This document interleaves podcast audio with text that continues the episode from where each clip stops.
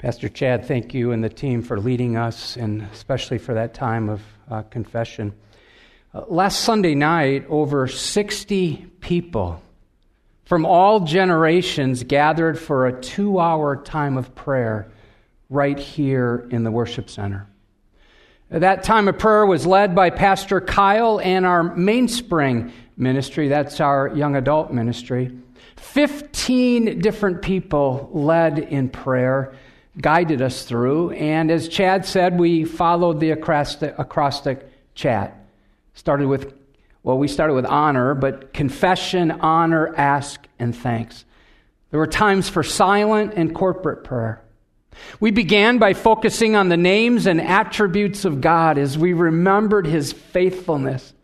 And then we moved to a time of both personal and corporate confession. I was gripped by the prayer of a 20 year old, Reagan LaBerge.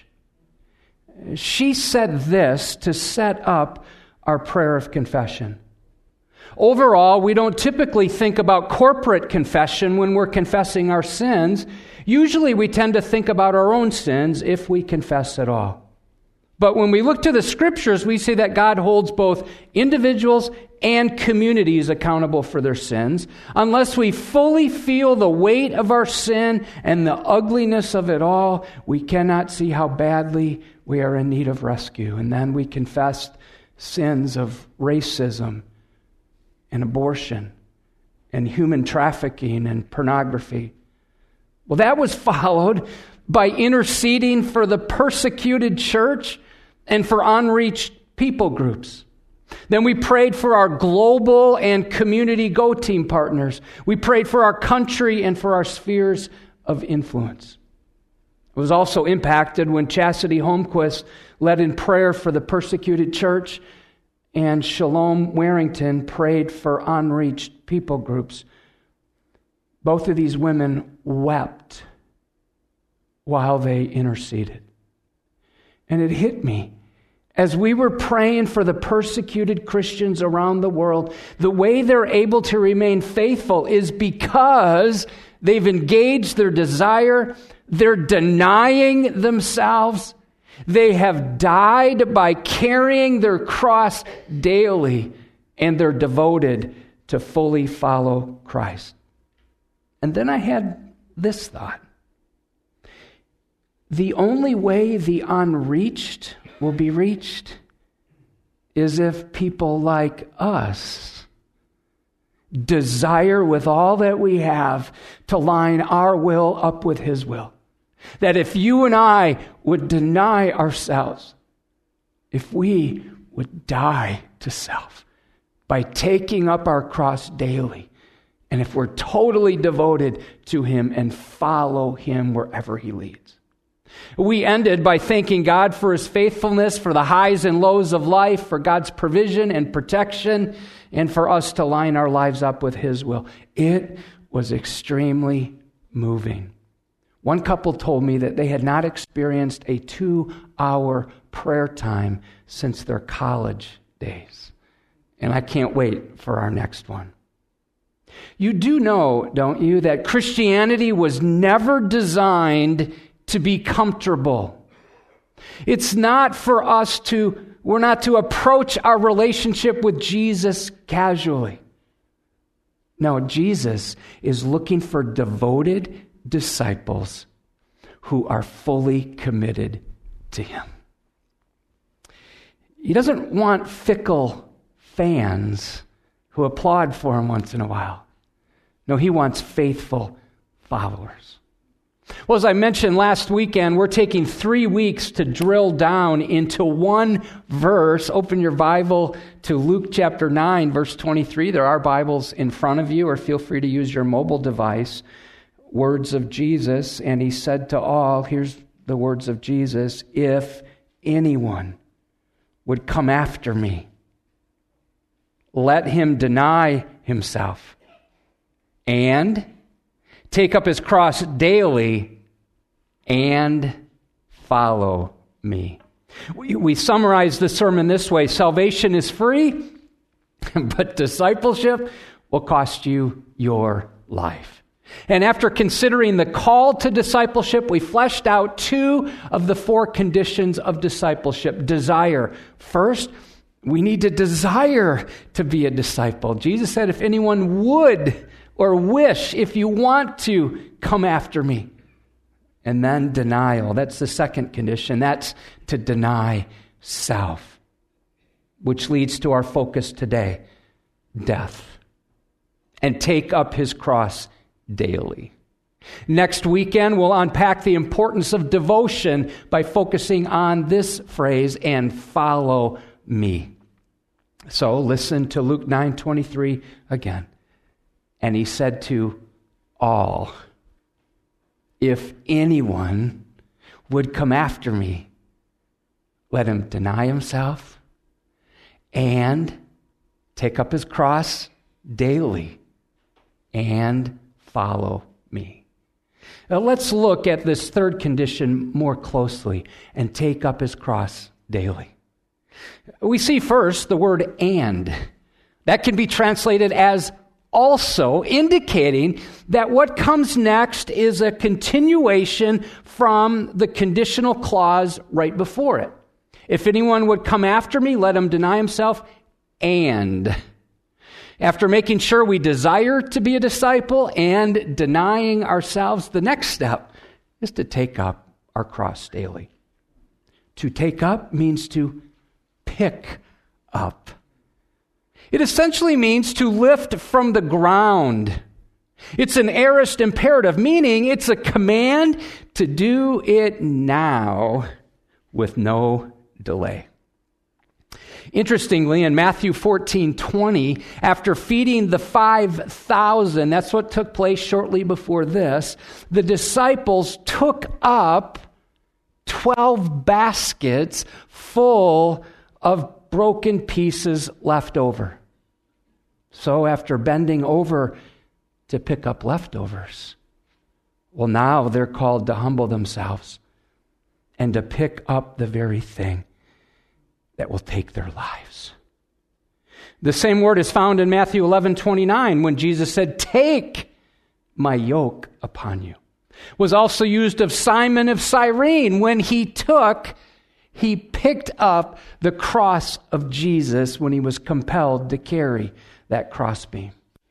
The command to take up shows crosses are not forced on our backs because they don't come against our will. Note, the cross is not something we have to lift, it's a burden we choose to bear for Christ's sake. Oh, look at it again. It says, take up.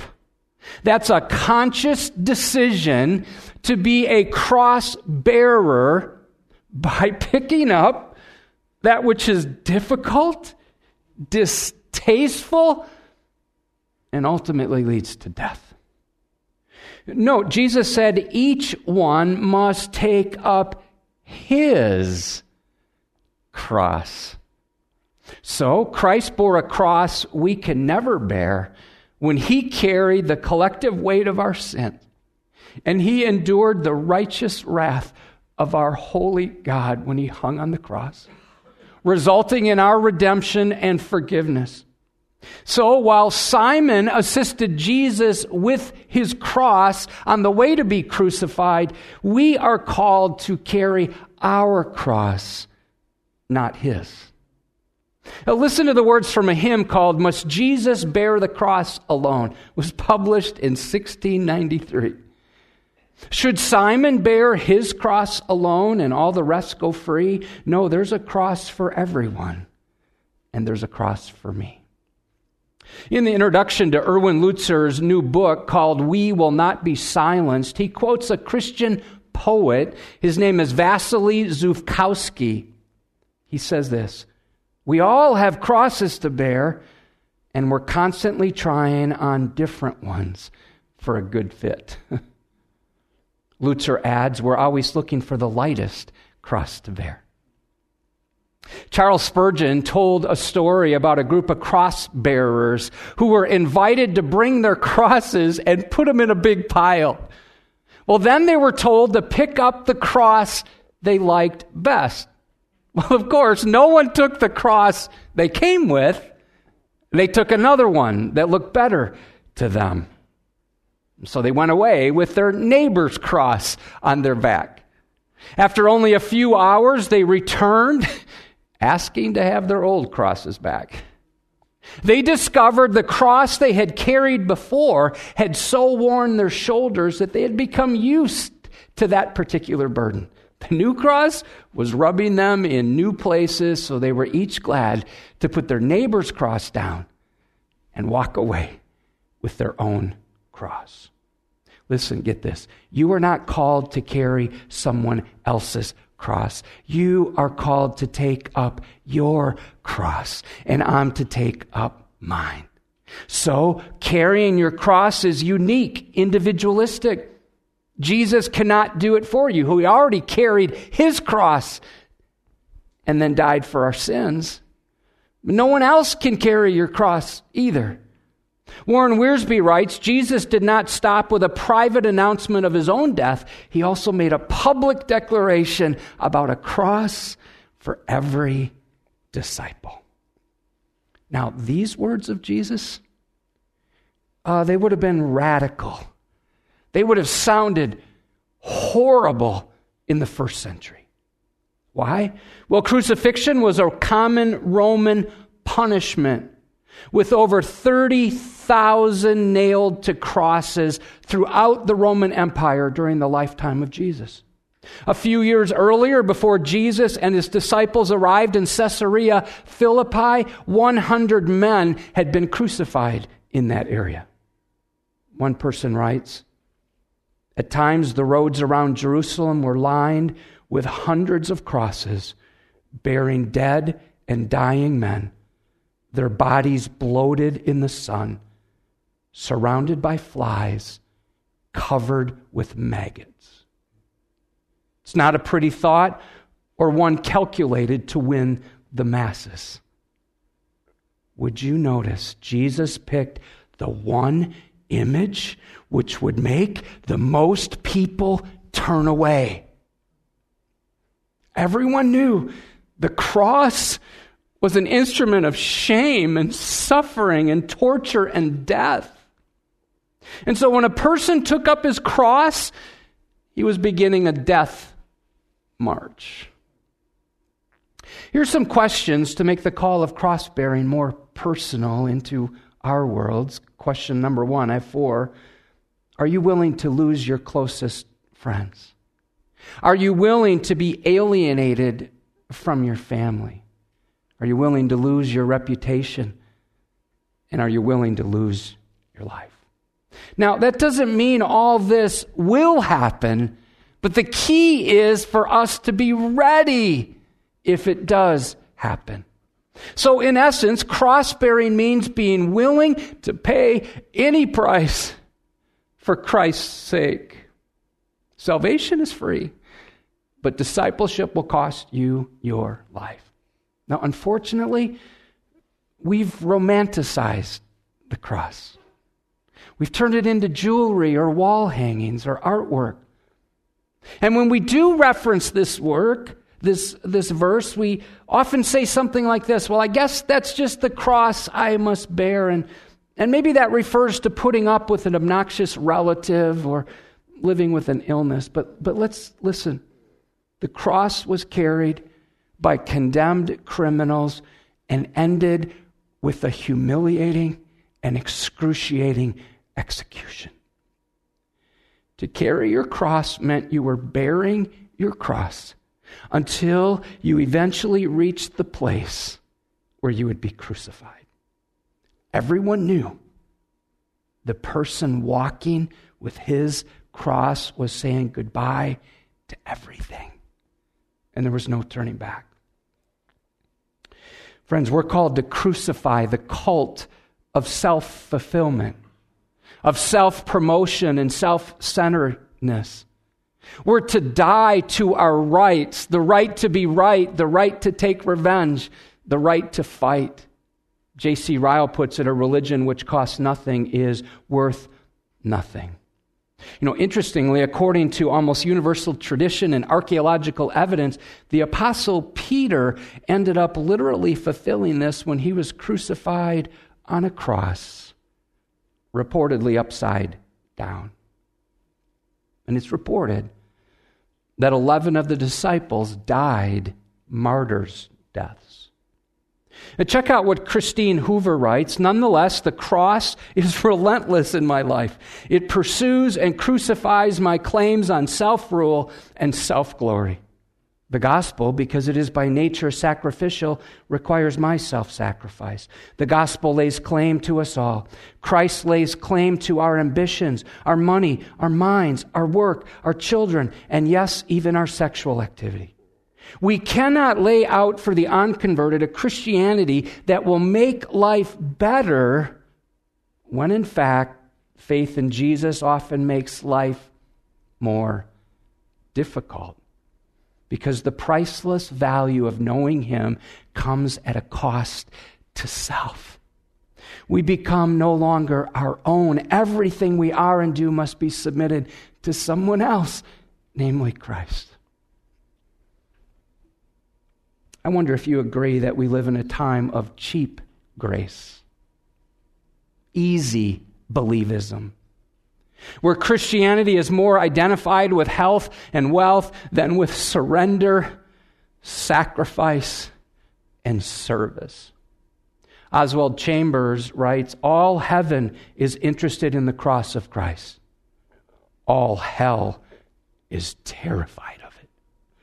While men are the only beings who more or less ignore its meaning. A number of years, a book came out, I think it was in the mid 90s. It eventually was turned into a movie. It was called Dead Men Walking. It referred to a death row prisoner walking from his cell to the place to be executed. And when he passed the other cells on his walk, the other prisoners shouted, Dead man walking.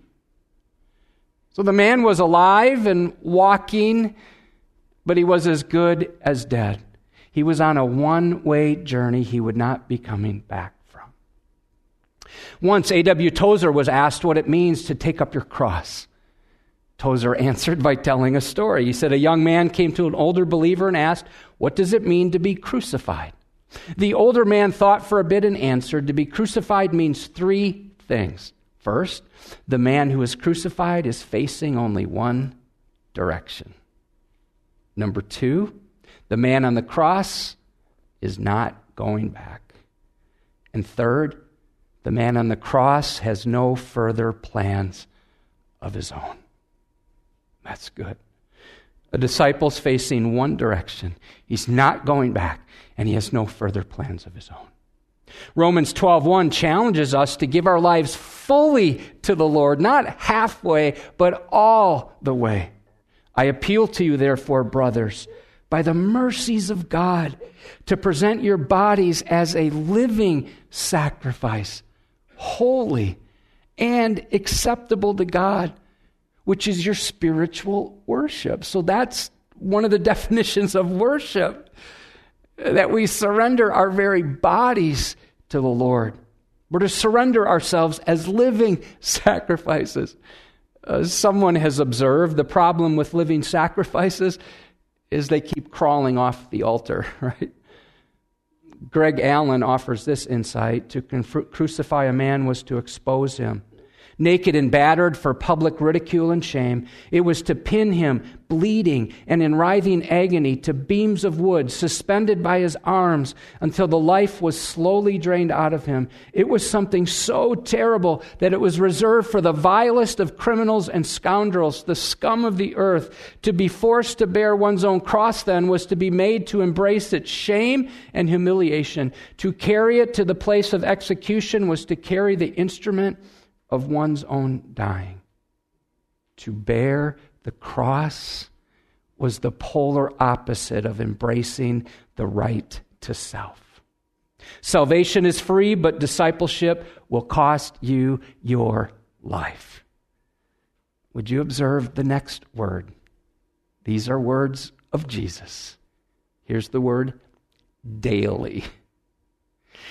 The need for dying to self is never finished in this life. It must be a daily decision of the will because discipleship is a daily discipline where we follow Jesus one step at a time, one day at a time.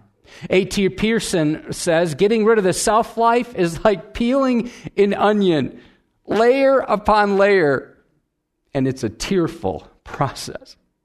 So each day, every day, today, you and I must decide to die to self and identify with Christ in surrender, in suffering and sacrifice. This is not to be an occasional occurrence, only when we feel like it. Rather, it's to be a response of obedience, words of Jesus, daily. So, why do we need to do that daily? Well, I'll speak for myself because every morning when I get up, my flesh wants to be fed. My desires want to dominate. My will wants what I want. Someone has said fallen flesh is still depraved flesh and it's not dead. Recently, Pastor Dan and I met with a young couple who uh, sensed God's call to take the gospel to unreached people. As they're preparing to leave for some intensive training time in Mexico, they're going to be gone for 10 months. And we were down on the lower level. I'll never, re- I'll never forget the conversation. I asked them what they're hoping to learn. So here's this young couple, eager to go and get training. I was not prepared for their answer. This is what he said We want to learn to suffer well. That's what they want to get out of their training. They want to learn to suffer well. And shortly after meeting with them, I read a quote from Kevin DeYoung. He says this We do not pray for a life set free from suffering, we pray for a life set free from sinning. The apostle Paul modeled this. Check out 1 Corinthians 15:31. He says, "I die every day."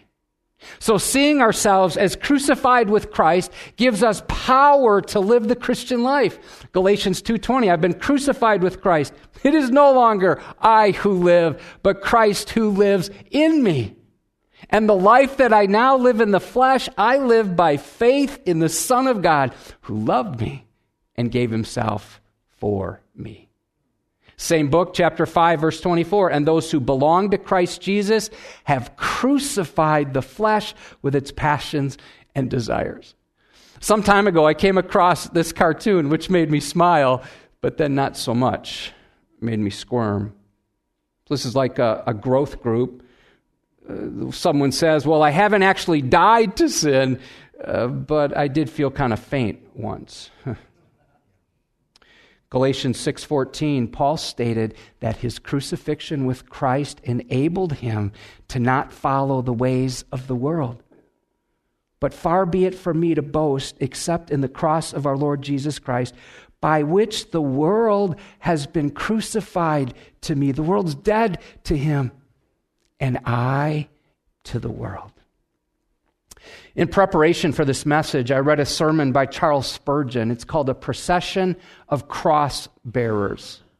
this sermon was preached in 1875. That's 30 years before Edgewood began. This sermon was so good, I was tempted to preach it. Instead, I want to give some of his encouragement as to why we should take up our cross. Number one, you cannot be a disciple unless you take up your cross. Number two, think of those who've come before you, who have carried a heavier cross. This would include those noble martyrs and sufferers for Christ's sake, like well, like those described in Hebrews chapter 11, 36 to 38, others suffered mocking, flogging, chains, imprisonment. They were stoned. They were sawn in two. They were killed with the sword. They went about in skins of sheep and goats, destitute, afflicted, and mistreated, of whom the world was not worthy. Wandering about in deserts and mountains and in dens and caves of the earth. Number three, contemplate the severe sufferings of our Savior. Spurgeon quotes this statement His way was much rougher and darker than mine. Did Christ my Lord suffer, and shall I repine? Although tribulation is the path God's children must take, they can take comfort in knowing their master has traveled the way before them. More than that, they, he has given us his presence with us, his sympathy to encourage us, and his grace to support us, and his example to help us know and learn how to endure. 1 Peter 2:21 For to this you've been called because Christ also suffered for you, comma, leaving you an example so that you might follow in his steps. Number 4, grace will be given to help you bear your cross. Number 5, cross bearing will be a blessing. Number six, Jesus is honored when you carry your cross. And number seven, oh, that'll be glorious. In a short time, your cross will be exchanged for a crown. There are no crown wearers in heaven who were not cross bearers here below. So, taking up our cross is quite a condition for discipleship, isn't it? So, do you desire to be a disciple? Are you denying yourself? And are you ready to take up your cross daily? Salvation is free, but discipleship will cost you your.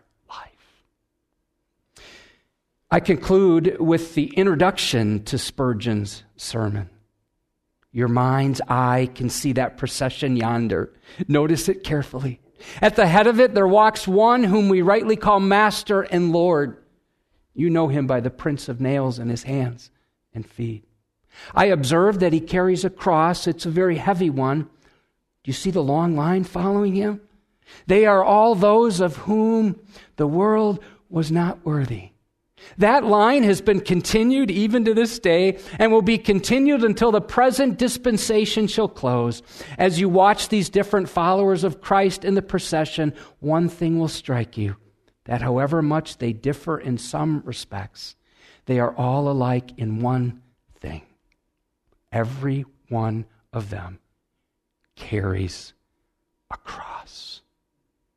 There's no exception to this rule. From the master down to the last disciple, it's a procession of cross bearers.